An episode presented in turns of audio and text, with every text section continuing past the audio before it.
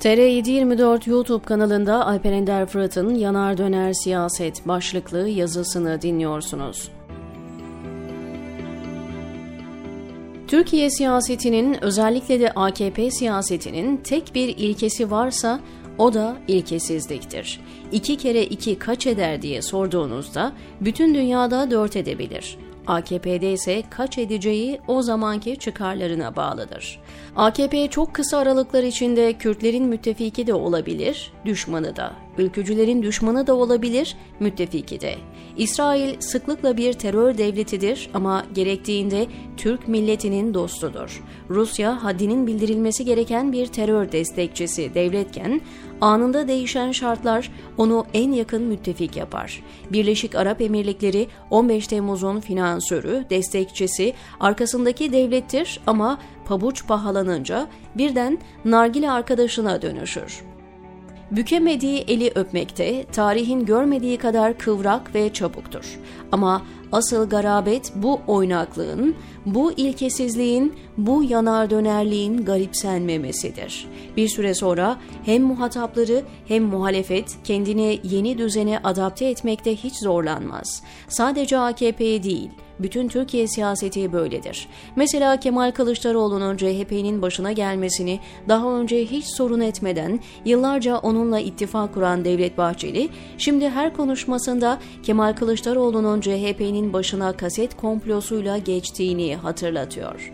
O komployu kurgulayan ve miting meydanlarında Baykal kaseti için ne özeli, genel bu, genel, eşiyle mi ki özel olsun diye avazı çıktığı kadar bağıran Erdoğan'ın bu sözlerini hiç anmıyor. Türkiye'de sadece hukuk değil, her şey, en çok da ilkeler, inançlar, ideolojiler siyasetin köpeği haline getirilmiş durumda. 2013 yılında barış süreci diyerek çok zor durumda kalan ve kan kaybından ölmek üzere olan PKK'yı yeniden hayata döndüren AKP, sadece iki yıl sonra PKK'yı gerekçe ederek Kürtlerin yaşadığı şehirleri yerle bir etmiş, taş üstünde taş bırakmamıştı. İki yıl önce PKK'ya, APO'ya serenat yapanlar seçimlerde istediklerini alamayınca, iki yıl sonra bildikleri en ağır cümleleri kurdular, şehirleri yerle bir ettiler. İki hareketleri de aynı alkışı aldı. Recep Tayyip Erdoğan masayı kurarken de onu tekmeyle devirirken de aynı desteği gördü. Herkes yeni düzene göre pozisyon alıp önceki olayların hepsini birden unutuverdi. AKP MHP'nin kayığıyla gidebileceği kadar yol aldı ama artık şartlar değişti. O kayığın saray mukimini iktidara taşıyacak gücü kalmadı.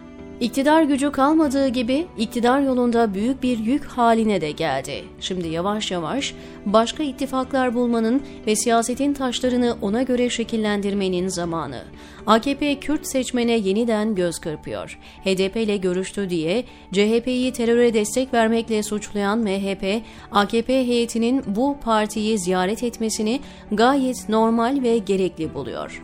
AKP'nin ağzından ateşler saçarak teröre destek vermekle suçladığı HDP'yi hem de Adalet Bakanı başkanlığında bir heyetle ziyaret etmesi de ayrı bir durum tabii ki. AKP, MKYK üyesi Orhan Miroğlu, HDP'ye karşısına çıkan fırsatları ıskalamaması çağrısında bulunurken, bunu Türkiye yüzyılı vizyonu olarak adlandırıyor. HDP'nin de her platformda kendisine terör destekçisi diyen ve bütün belediyelerine kayyum atayan bir iktidarla işbirliğine bu kadar hazır olması da tuhaf elbette. Seçimlere yaklaştıkça AKP'nin Kürtlerle temaslarının artacağını, kapalı kapılar arkasında yapılan bir takım pazarlıkların daha çok gün yüzüne çıkacağını öngörmek mümkün. Sonuçta iktidar yolunda herkesle yatağa girmeye teşne ve bunu kamuoyuna vatan millet için diye pazarlamaya yetenekli bir parti var karşımızda, diyor Alper Ender Fırat, TR724'teki köşesinde.